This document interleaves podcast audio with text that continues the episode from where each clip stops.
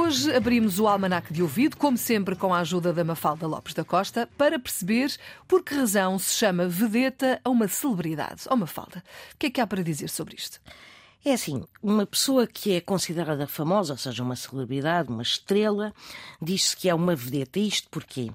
Porque esta expressão usa-se para referir pejorativamente também alguém cujo comportamento se assemelha ao que associamos a uma vedeta, ou seja, alguém caprichoso, ostensivo, cheio de si próprio.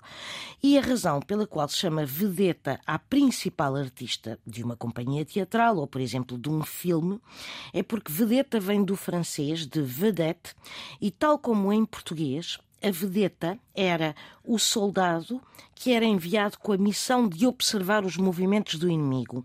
E mais tarde, porque os cartazes que anunciavam os espetáculos punham o nome do artista principal em vedeta, ou seja, em destaque, em primeiro plano, passou-se a chamar ao artista vedeta.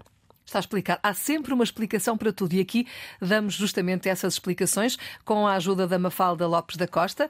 É assim o almanaque de ouvido que pode ouvir também quando quiser na RTP Play.